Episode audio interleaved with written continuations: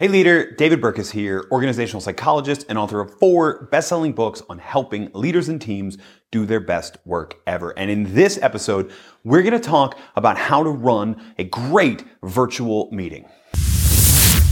Virtual meetings are one of the biggest pain points I hear about when I talk to leaders of remote teams, long held remote teams or newly remote teams that resulted from the great work from home experiment of 2020. I hear a lot of leaders say that virtual meetings just don't work. Remote team meetings just don't work. But let's be honest.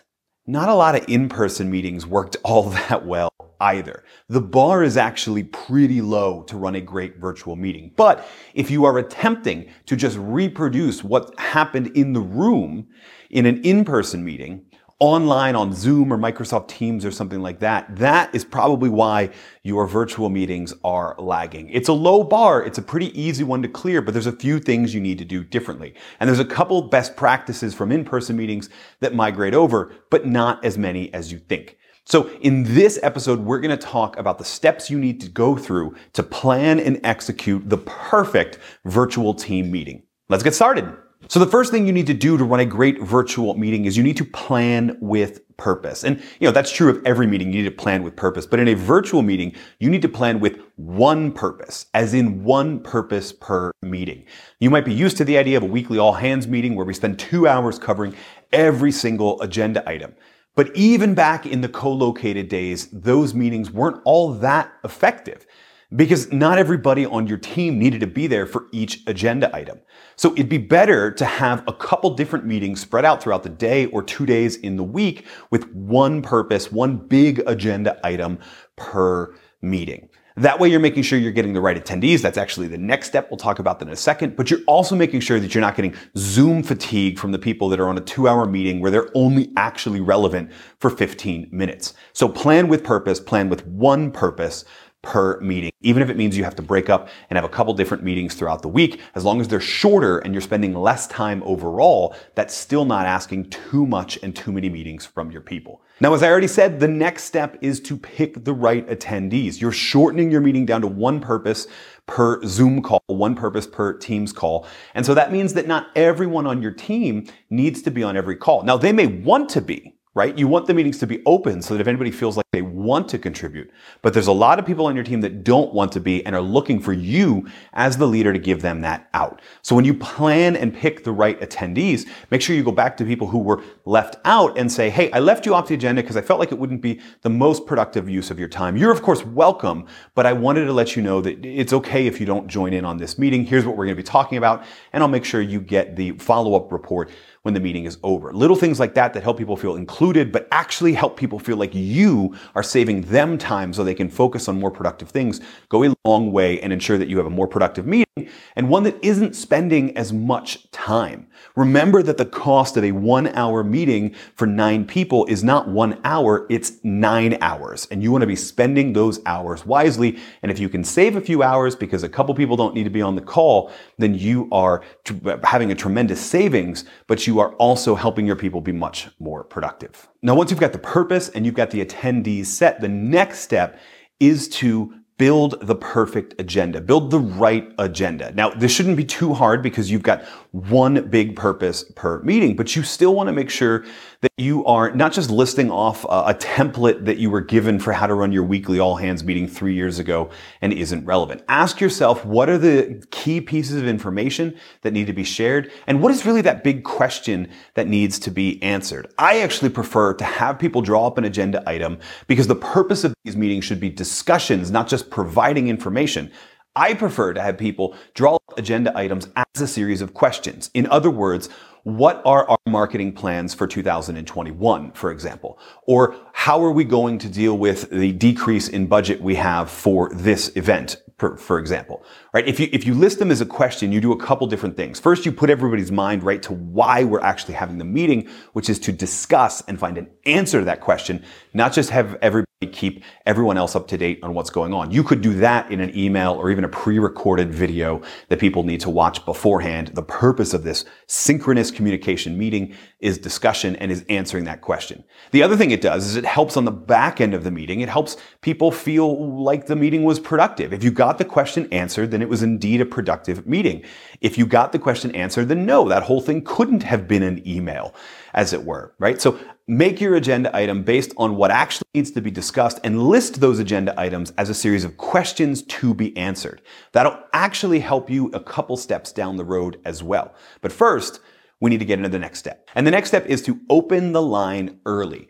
This is something that we really left behind when everybody disappeared into this remote work environment that a lot of people are still living in today, which is that there was the meeting, but there were all of these little serendipitous collisions that would happen on the way to the meeting and even after the meeting that would allow people to have non-work discussions that build bonds, but also allow people to kind of coordinate and get in sync on what was going to be discussed in said meeting. And you really can't recreate that because there's no, you know, hallway to walk to to the virtual meeting room, but you can do the next best thing, which is to open the line early. Sign in about maybe 15 minutes early so you can run your tech check and then the line is open and everyone's welcome about 10 minutes early. So as they file in, you can have people catch up in little side conversations about how their weekend was, or you can have people sync and coordinate, make sure and check in. Did you see that email? Are you okay if I take this presentation section of the meeting, etc.? All of those little conversations that would have happened before the meeting started in an in-person meeting because people file into the room at different times, they can happen virtually. They just require you to open the line early and then still start on time, right? So this doesn't mean if the meeting starts at 10, we're going to spend 10 minutes of chit chat. That's going to encourage people to show up 10 minutes late and fake an apology. What it means is we start on time, but the team knows that if they have nothing to do and they want to jump in early, they can and they can get some of that chit chat, that small talk that actually does build bonds. Once you get started and you start on time, make sure you are capturing meeting minutes. Now you don't need to adhere to Robert's rules of order here. You don't need to make sure motions are seconded and all of that sort of stuff. But if you shaped your agenda around questions, you want to make sure that you have the question as the top item in the meeting minutes and then information that's presented and decisions that are made, especially action items that are taken as a result of that decision. That, that is enough in terms of bringing everyone else who wasn't at the meeting up to date and just keeping a record of what was talked about. Remember, not everybody on your team is going to be at all of these meetings, so you do need to be capturing what information is shared. But if you structure your agenda item as a series of questions, then you're going to have a much easier time capturing minutes because you're just going to capture the discussion, the answer, and the action items. And if you can add who's committing to those action items, even better. You're going to capture all of that in your minutes to make sure that's circulated out afterwards. Now, thinking about the agenda, thinking about the minutes, it's key that you make sure this next step is followed as well, which is to stay on topic. For some people, not particularly the extroverts, I'm one of them, I'm guilty of this. The meeting is also an excuse to have all sorts of socialization with your people. And maybe I didn't come on early, or maybe we haven't tried that step. Uh, it's an excuse to have all sorts of socialization with your people, and as a result, we can get off topic really, really fast. But you planned with purpose, you shaped the right agenda, and you've got questions you need to get answers to by the end of our 30 minute meeting or our hour long meeting. And so let the agenda be the bad guy and correct those people. I would love to have that conversation once we're wrapped up, but can we get back to making sure that we get this question answered right now? That's a great way to, again, let the agenda be the bad guy and you can still be the, the good guy, the good cop, as it were, but you are squelching all those little rabbit trails and side conversations that keep the meeting from being on topic. The next step and the second to last step you need to do is close with a review. Make sure we go over those questions from the agenda. Make sure that we go over what our answers were. And in particular, this is the like the double check time to make sure that everybody who's committed to taking action is, is listed in the minutes as taking actions and maybe even a deadline of when they're going to get those actions done. This is also sort of that primacy recency effect. We have a tendency to remember the beginnings of things, a tendency to remember the end of things and just totally forget the middles and what happened unless it was a strong, strong sort of peak experience. We remember the beginning, then the end much more often. And so when you close with a review, you're ending with all of the important points that came up from the meeting. So it's important that you go through that agenda and also make sure that everybody agrees with the minutes, that everybody is happy with how they were represented, that everybody is, that everybody is aware that you are putting it in the shared document of minutes, that they're committing to this by a certain date. Just make sure everybody is on the same page before we close. And then we close. But we don't close. Just we opened up, the very last step of a great virtual team meeting is to leave the line open afterwards for discussion. This is actually the time where people will probably discuss more just because of the way people act around appointments in virtual settings. Even if you're open 10 minutes early, there may be one or two people that jump on early, but there will be a lot of people that are willing to stay uh, later and hang out and just sort of discuss. These buffer times at the beginning of the end are key for building those bonding moments. Let's be honest. Just about everybody is hungover from the Zoom happy hours that we were doing in the middle part of 2020 to try and rebuild those bonds. They don't want to come to a pure unstructured event with a team that's recommendatory or fundatory, uh, that's just artificial fun to try and build bonds. But they will connect over those open spaces you build them at the beginning and the end, and especially that end. So leave the line open. If you have to jet to another meeting, make sure you assign a co-host or somebody who can leave that line open, or just put yourself on mute, mute your camera, and switch to having the next meeting on your phone or something like that so that your team still knows that this is a time where they can feel safe to connect.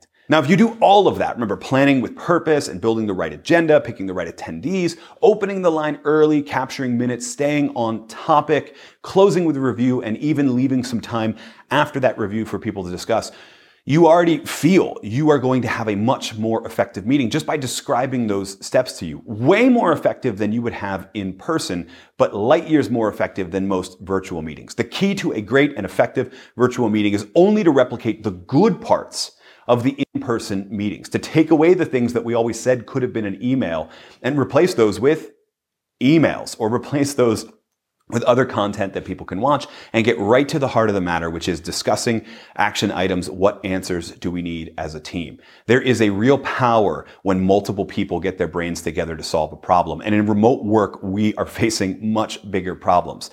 And the key to getting their brains together is a meeting, but it's the right type of meeting. And now you know how to take your team through that right type of meeting. Hey, thanks so much for listening to this episode. If you liked it, make sure you subscribe to the podcast. And while you're there, leave a rating and review because it helps share these messages with many, many more people. And if you really liked it and you want to go deeper, then check out the amazing resources we have for you at davidburkus.com slash resources. Guaranteed there's something in there that'll help you or your team do your best work ever.